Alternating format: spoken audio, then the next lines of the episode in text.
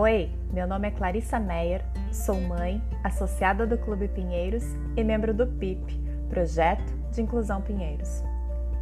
Esse projeto nasceu por iniciativa de pais de crianças e jovens com deficiência e hoje é responsável por atividades esportivas, sociais, recreativas e educativas no Esporte Clube Pinheiros. Esse podcast é uma produção do PIP e a cada episódio nós vamos conversar com pessoas envolvidas e engajadas no universo da pessoa com deficiência. Para saber mais sobre o projeto de inclusão, é só mandar um e-mail para pip.ecp.org.br.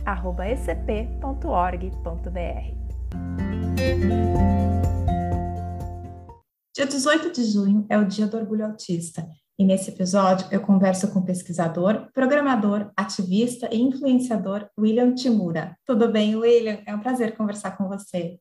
Tudo bem, Clarissa? Muito obrigado. Obrigado a todos que estão ouvindo aí o podcast, estão dedicando aí alguns minutos do seu dia para ouvir um pouco mais sobre inclusão, autismo, que é um assunto que eu gosto bastante, na verdade, né, de, de falar sobre. O Will, posso te chamar de Will, né? Claro. Will, antes da gente falar propriamente do Dia do Orgulho Autista, eu queria apresentar você um pouquinho melhor para os nossos ouvintes. Então, eu queria que você começasse contando a sua história, né? Quem é você? É, como que você se descobriu autista? Conta para mim. É, eu costumo dizer que eu sou o meu caso, né?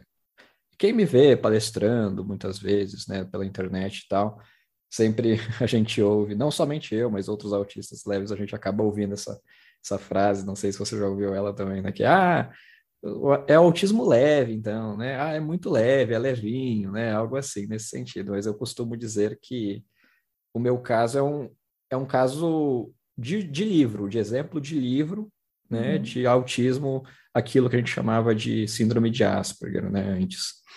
Então, assim, eu tive, desde a minha infância, tive uh, os sinais muito característicos, assim, a estereotipia, gostava de enfileirar, empilhar brinquedos, né? Fascinado por interfaces digitais, então sempre estava ali, não podia ver um caixa eletrônico num banco, uma coisa assim, né? Aqueles uhum. mecanismos de, de causa e efeito, né? Enfim.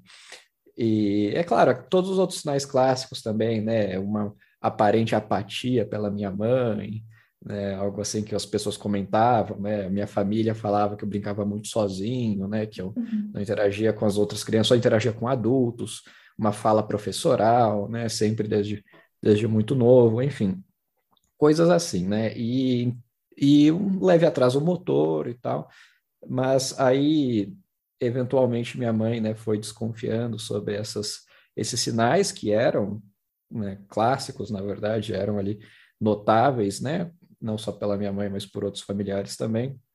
Só que o que acontece é o que acontece, infelizmente, até hoje, né? Que ela me levou para para ser avaliada, até fiz audiometria, né? Houve uma hipótese de que possivelmente eu tivesse algum déficit auditivo, porque quando eu era chamado não respondia de volta. Clássico, né? Do autismo. É. E, e o que acontece é que os profissionais na época foram falando para minha mãe, para meu pai, que ah, cada criança no seu tempo, né? O que acontece até hoje, infelizmente.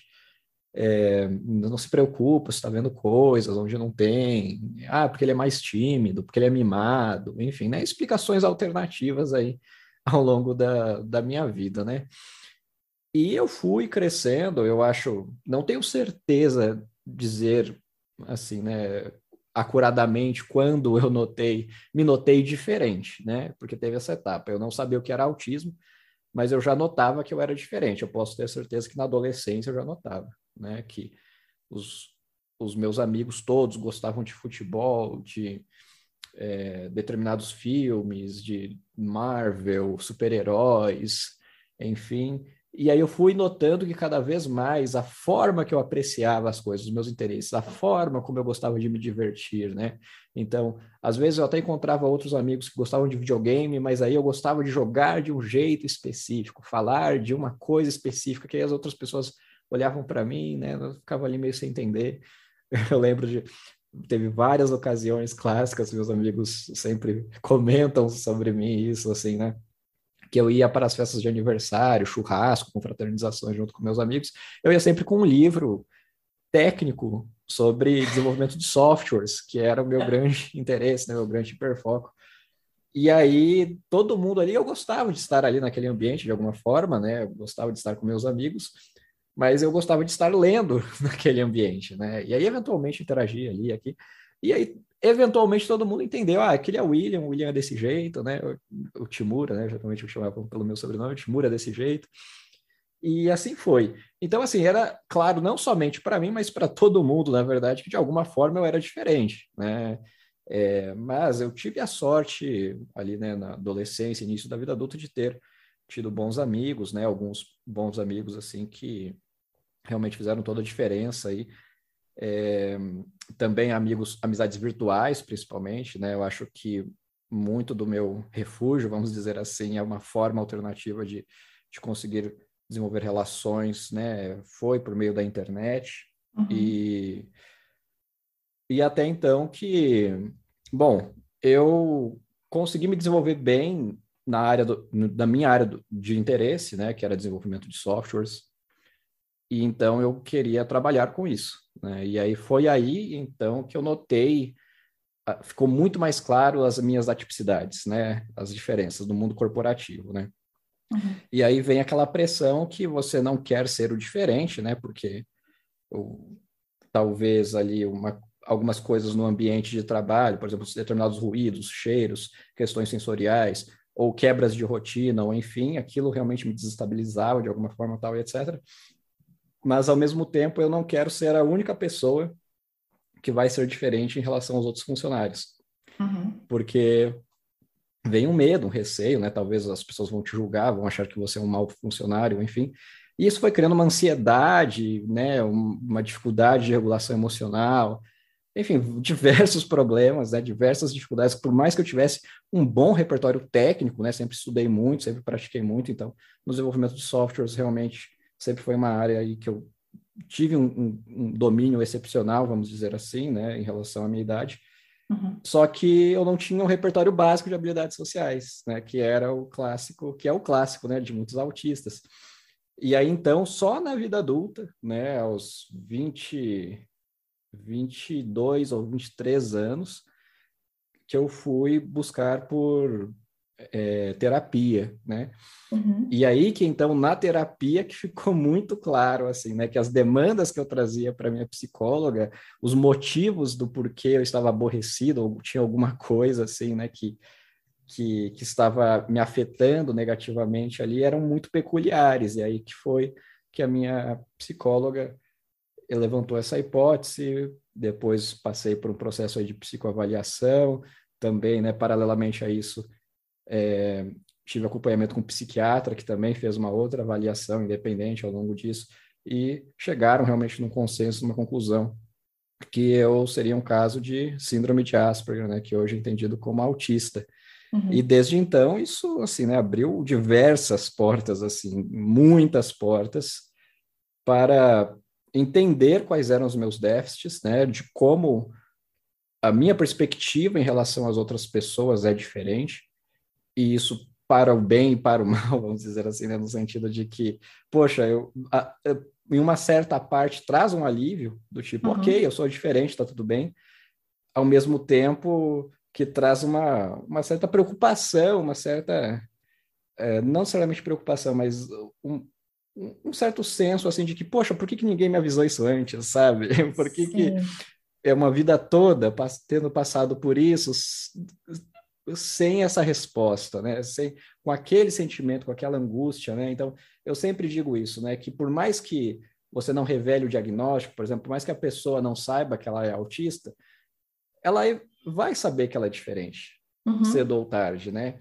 Então, eu passei por essa situação, assim, que é uma situação que eu vou dizer, em geral, libertadora, né? Mas que, inevitavelmente, também tem os seus pontos, assim, né? Os seus altos e baixos, vamos dizer assim, né? De, é, de pensar, de preocupar, de se preocupar, poxa, então, né? Eu quero falar sobre um assunto por 10, 20 horas às vezes, só que as outras pessoas não, não vão ter essa mesma energia, esse mesmo interesse, da forma que eu tenho, e eu tenho esse interesse porque eu sou autista, as outras pessoas não necessariamente vão, vamos ser assim, elas têm outras formas de interagir, elas têm outras formas, né, de, de, de se socializar. E aí eu tenho que, é um, um constante desafio, né, em conseguir encontrar essa estrat essas estratégias para desenvolver vínculos saudáveis, né, e duradouros. E que, é claro, né, felizmente eu consegui, mas que isso revela total, totalmente a natureza da, de transtorno para o autismo, né? Porque é muito fácil a gente pensar e falar assim, né? Ah, o autismo seria só uma forma diferente de ser, alguém poderia pensar. E tudo bem, realmente. É, não é algo necessariamente ruim ou bom o fato de você ser autista. É diferente, concordo uhum. com isso. Mas, ao mesmo tempo, é um pouco difícil de pensar quando você olha para a realidade da coisa e você vê que a única pessoa que está sem amigos é o autista, por exemplo, na prática. Eu pensei, ok, eu preciso de alguma forma para deixar isso escalável, porque eu não consigo responder todo mundo. Sim. E aí foi em um congresso que eu fui, convidado como palestrante, é, lá em São Paulo, aí em São Paulo, na verdade, uhum. né? uh, que eu notei que havia muitas perguntas em relação a isso, né? Em relação a como é a perspectiva do autista sobre o que ele vivencia e tal. E foi aí que eu tive a ideia, então, depois desse congresso, que eu fiz o canal. E cresceu e... muito rápido, né? Hoje você está com mais de 200 mil inscritos. Isso, é, é. realmente cresceu muito rápido, muito rápido mesmo. Felizmente, o canal do YouTube tem me, me, me proporcionado a isso, né? Excelente seu canal, eu acompanho direto. Ô, Will, assim, na, pessoalmente, ou se você quiser falar também profissionalmente, você já até falou no início, né? As características, assim, mais, mais evidentes do autismo e o que, que mais te atrapalha e o que, que mais te ajuda. Assim, a minha socialização, inevitavelmente, ela é atípica, né? Mas, ao mesmo tempo, eu consegui, sim, estratégias para conseguir me socializar minimamente, né, passar boas impressões, vamos dizer assim, né, uhum. o que as uhum. pessoas dizem.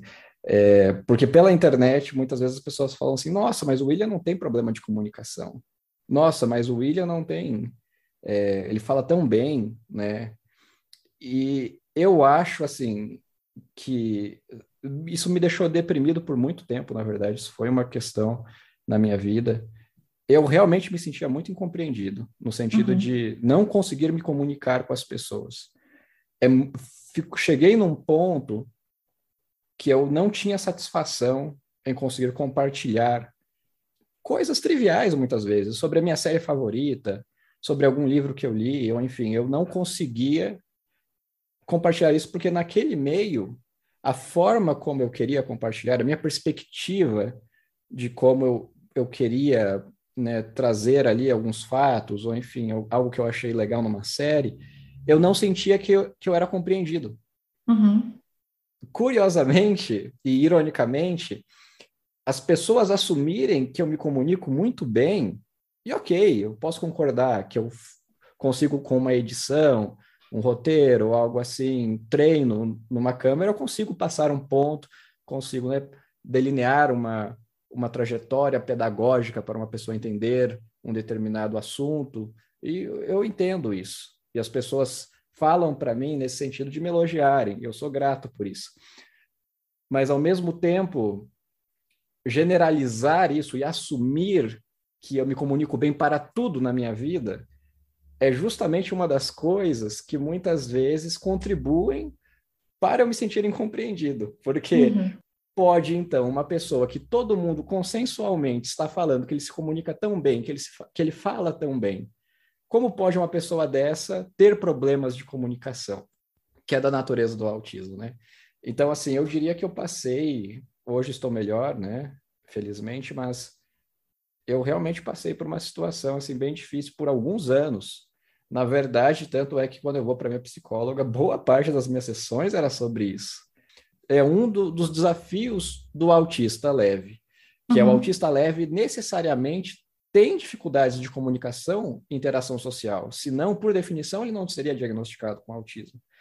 Mas a questão é que é, muitas vezes é difícil de perceber, as outras pessoas nem percebem, só a própria pessoa que passou por aquilo que percebe, sim, né? Sim. Mas é claro também é, outras características do autismo, por exemplo, muitas vezes envolvem questões sensoriais, né? Hipo, hipo ou hiperreatividade sensorial. Eu não diria que essa é uma característica que influencia muito no meu caso, né? É, talvez quando criança, certamente, na verdade, quando criança, mas isso foi atenuando conforme eu, eu fui crescendo, né? Hoje em dia, como adulto, não diria que hipo, hiperreatividade é uma é algo que traz algum prejuízo no meu dia a dia, né? Uhum. Mas o hiperfoco, por exemplo, certamente foi, como eu disse, né? Eu simplesmente é. transitei minha vida da, do nada, da noite para o dia, e isso me deixou ali numa situação com poucos recursos financeiros, por exemplo, né? Então, então e o hiperfoco ajuda à medida que você tem a adquirir muito conhecimento de determinado assunto, por outro lado, às vezes você vai muito além, né? Tanto Exatamente. falando sobre o assunto quanto esgotando seus recursos. Exatamente. Mas, por exemplo, hoje eu também, né, eu já gravei várias aulas de metodologia científica, dou aula sobre isso também. E em determinada época, eu descobri um livro, assim, né, eu já tinha ele na minha prateleira, na verdade, e aí eu pensei, poxa, eu vou dar uma olhada naquele livro. Aí eu abri o livro, falei, nossa, que interessante esse livro, vou ler ele amanhã. E aí eu deito na cama e não consigo mais. Eu só consigo pensar naquele livro. Eu não consigo, sabe? É, e aí tudo bem, eu passo a madrugada inteira lendo o livro, eu aprendo bastante, tal, etc. Mas eu tenho um dia péssimo, outro dia, né? Uhum. Então é um pouco difícil de conciliar. E eu acho que isso não somente para mim, mas para muitos autistas, né? Que é difícil e eu acho que é uma lição que muitos autistas aprendem, tem que aprender. Não somente autistas, todas as pessoas, na verdade, precisam aprender isso, mas que para autistas pode ser difícil pela própria natureza de como a gente interage e sente o mundo, né? Que é lidar com a intensidade e a frequência que a gente precisa de determinadas atividades, né, determinadas coisas, e que muitas vezes a sociedade torna elas incompatíveis. É, realmente é, é complicado de manejar, né? Imprevistos, por exemplo, realmente houve uma época que imprevistos causava muito estresse, né, uma preocupação, por exemplo, vou pegar um avião, ah, o, o portão do avião mudou, por exemplo. Isso era uma situação extremamente estressante para mim. Hoje eu consigo lidar muito melhor. Aulas, né? Aulas no mestrado, aulas na faculdade. Ah, vai acontecer aula na determinada na sala 300 e tantos. Só que aí lá no grupo do WhatsApp avisaram que mudou, na verdade, da sala 400 e tantos. E aí eu fico esperando infinitamente lá na aula 300. E aí eu fico naquela ansiedade, uma ansiedade disfuncional, uma preocupação disfuncional, uhum. de, poxa, ninguém, ninguém chegou, o que, que, eu faço, tal, e etc. Alguém pode pensar, poxa, é só olhar, é só perguntar, é só... Exatamente esse é o ponto do autismo. O que é só fazer algo para uma pessoa atípica, talvez para o autista não é só fazer algo, né? Então, é essa que é a questão, que você... A intensidade da emoção que você sente, muitas vezes, não, não permite você conseguir ter um poder dedutivo do que você precisa fazer comportamentalmente para resolver aquele problema naquela hora que você está vivenciando, né? Então, eu passei uhum. por muitas situações assim, muitas situações mesmo. Essa que eu falei, inclusive, é uma história real. Uhum. Eu fui para a aula que avisaram no grupo de WhatsApp, né? E aí eu fiquei uma hora e meia na sala de aula esperando alguém chegar e ninguém chegava. E eu ficava pensando, eu tinha hipóteses do porquê será que ninguém está chegando. Não, mas não é possível, mas é, vai ser aqui. E aí eu ia lá, confirmava no e-mail. Não, no e-mail está falando que é... Mas não me passou pela cabeça aí no grupo do, do WhatsApp. Eu ficava imaginando o que poderia ter acontecido, o que, que eu ia falar para as pessoas. Eu sentia uma certa até raiva ou injustiça, do tipo assim, poxa, onde já se viu deixar um aluno aqui? É só eu que cheguei no horário, né? Então, algo nesse sentido. Agora sim, então, eu sobre o Dia do Orgulho Autista, conta para a gente a importância dessa data e porque ela é diferente do Dia Mundial do Autismo, né? Que que você, na, na sua opinião, o que, que essa data representa? Creio que a diferença principal é para a gente entender essa data, principalmente em, em relação né, ao dia 2 de abril, é que o dia 2 de abril ele vem, né, ele é criado principalmente numa, numa época de ativismo né, e de militância que os autistas não participavam né, do movimento é, social do autismo. É, que principalmente a gente estava ainda né, naquela na época dos manuais de diagnóstico de versões anteriores que ainda não tinham critérios tão sensíveis para identificar autismo, autismo em sua manifestação mais branda, né, leve ou nível 1 de suporte, né, como a gente diz hoje. Então, os movimentos sociais naquela época eram principalmente constituídos né, por mães, pais de crianças que eram diagnosticadas com autismo, muitas vezes, né, na grande, enorme maioria dos casos, autismo mais moderado, severo, entre aspas, né, o dito autismo severo, moderado. É, e já o dia do orgulho autista, ele é criado, essa data, ela é cunhada pelos próprios autistas, né, já pelo movimento é, que é protagonizado pelos autistas. E é claro, hoje aqui no Brasil, né, a gente importa essa data, vamos dizer assim, e eu noto cada vez mais, né, a cada ano a gente tem uma inclusão maior dos próprios autistas, né, no movimento geral, vamos dizer assim, né, o movimento pró-autismo. Uhum. Mas inevitavelmente entende-se, né, que essa a data, né, do orgulho autista é uma data mais do protagonismo dos autistas em si, né? Enquanto 2 de abril é uma data mais geral, é uma data para todas as pessoas, incluindo profissionais, muitas vezes, né? Famílias que não que não uh, possuem ali alguém diag formalmente diagnosticado com autismo, mas que são pessoas que por algum motivo, né, estão envolvidos ou atendem pacientes ou educandos, né, que são autistas e por consequência literalmente vestem a camisa, né? Porque nesse, nessa data a gente, é uma prática comum do 2 de abril, né? Vestir camisas e tal, etc. Vestir azul, o que é uma polêmica, na verdade, entre os autistas, né? Porque os autistas, nem todos os autistas vão gostar da, da cor azul, né? Para representar o autismo. Então, uhum. isso também é uma diferença crucial, e aí essa é uma, uma das manifestações, né? Da diferença entre o 2 de abril e o Dia do, do Orgulho Autista. Então, creio que essa é a principal diferença, né? a diferença fundamental entre as duas datas, e por consequência, a importância do orgulho autista é a gente ter essa data demarcada para lembrarmos que quando a gente fala sobre autismo, a gente não fala apenas das crianças autistas, né? Quando a gente fala sobre autismo, a gente não fala apenas sobre o autismo, o estereótipo do autista severo, etc., né? Que é, aqui no Brasil seria tipo, ah, o autista, aqueles que ficam lá na pá e não sei o quê, porque infelizmente para a população geral é isso, né? A gente ainda tem esse viés, vamos dizer assim, segregacionista, né? De, de se pensar no, no, no, autismo e outras condições de deficiência aqui no Brasil. Então, o Dia do Orgulho Autista, na minha, no meu entendimento, tem essa relevância de mostrar, principalmente protagonizado pelos próprios autistas, e mostrar para a sociedade e também, não somente para a sociedade, mas também para a comunidade né, que, do, do autismo em si, mães, pais, etc., que autismo é esse espectro amplo e que também inclui nós, os próprios autistas, né? Que uhum. também vamos ter nossas demandas e vamos ter uh, os nossos vieses e interpretações do mundo, do que é importante, do que não é importante, ou enfim, que por vezes vai ser conflitante, na verdade, né? Com a perspectiva de alguns pais ou mães, e que, é claro, são visões diferentes, mas todas elas importantes, né, no meu entendimento. E que autistas crescem, né? A gente tem que lembrar muito que o autista cresce, porque a gente fala muito. Até eu tenho uma outra pergunta que diz muito respeito até ao, que você está, sua fase da vida, né? Porque a gente fala muito em inclusão escolar, inclusão é, e os tratamentos para as crianças, autismo infantil, alguém sei lá, autismo infantil como se o autismo passasse na vida adulta. Não, ele não passa, né? Mas uhum. você acha, Will, que, por exemplo, as universidades, o mercado de trabalho, eles estão aptos a receber autistas? É, certamente não. Na verdade, bom, felizmente a gente tem dado passos, né? Eu tenho notado cada vez mais iniciativas do setor privado, por exemplo, né, das empresas, e também das universidades aí também, tanto privadas quanto públicas, em cada vez mais colocar esse assunto em pauta, né? E buscarem formas, estratégias de cada vez mais incluir os autistas, né? Mas eu vejo que a gente ainda, muitas vezes, não somente para inclusão, mas muitas vezes as pessoas buscam por receitas prontas, vamos dizer assim, né? De como uhum. fazer algo.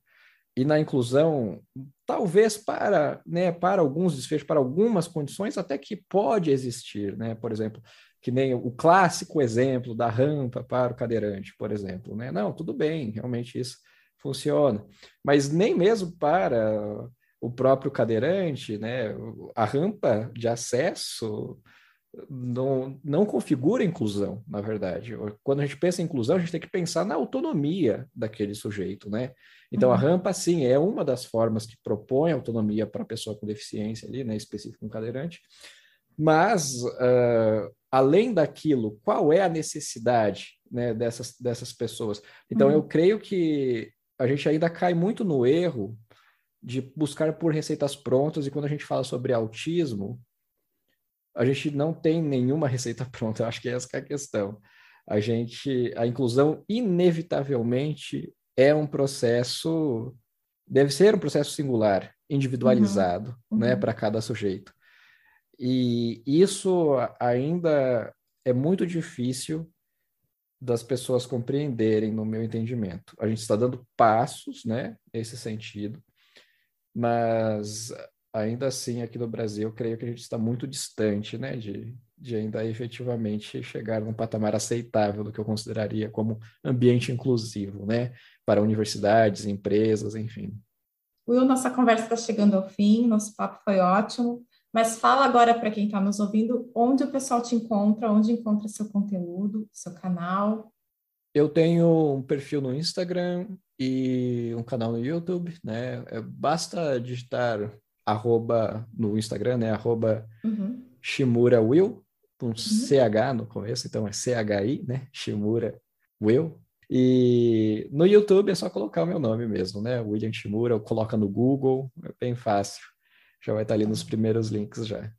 Eu vou deixar no descritivo desse, desse episódio os links para quem quiser acessar. Quero deixar aqui o convite para você conhecer o Esporte Clube Pinheiros. Nós estamos de portas abertas, você vai adorar. Quando você vier a São Paulo, por favor, me avisa, tá? Vai ser um prazer claro. te receber. Muito obrigada, foi um prazer. Imagina, o prazer foi meu. Para saber mais sobre o projeto de inclusão, é só mandar um e-mail para pip.ecp.org.br. Por hoje é isso. Obrigada, um grande abraço e até a próxima.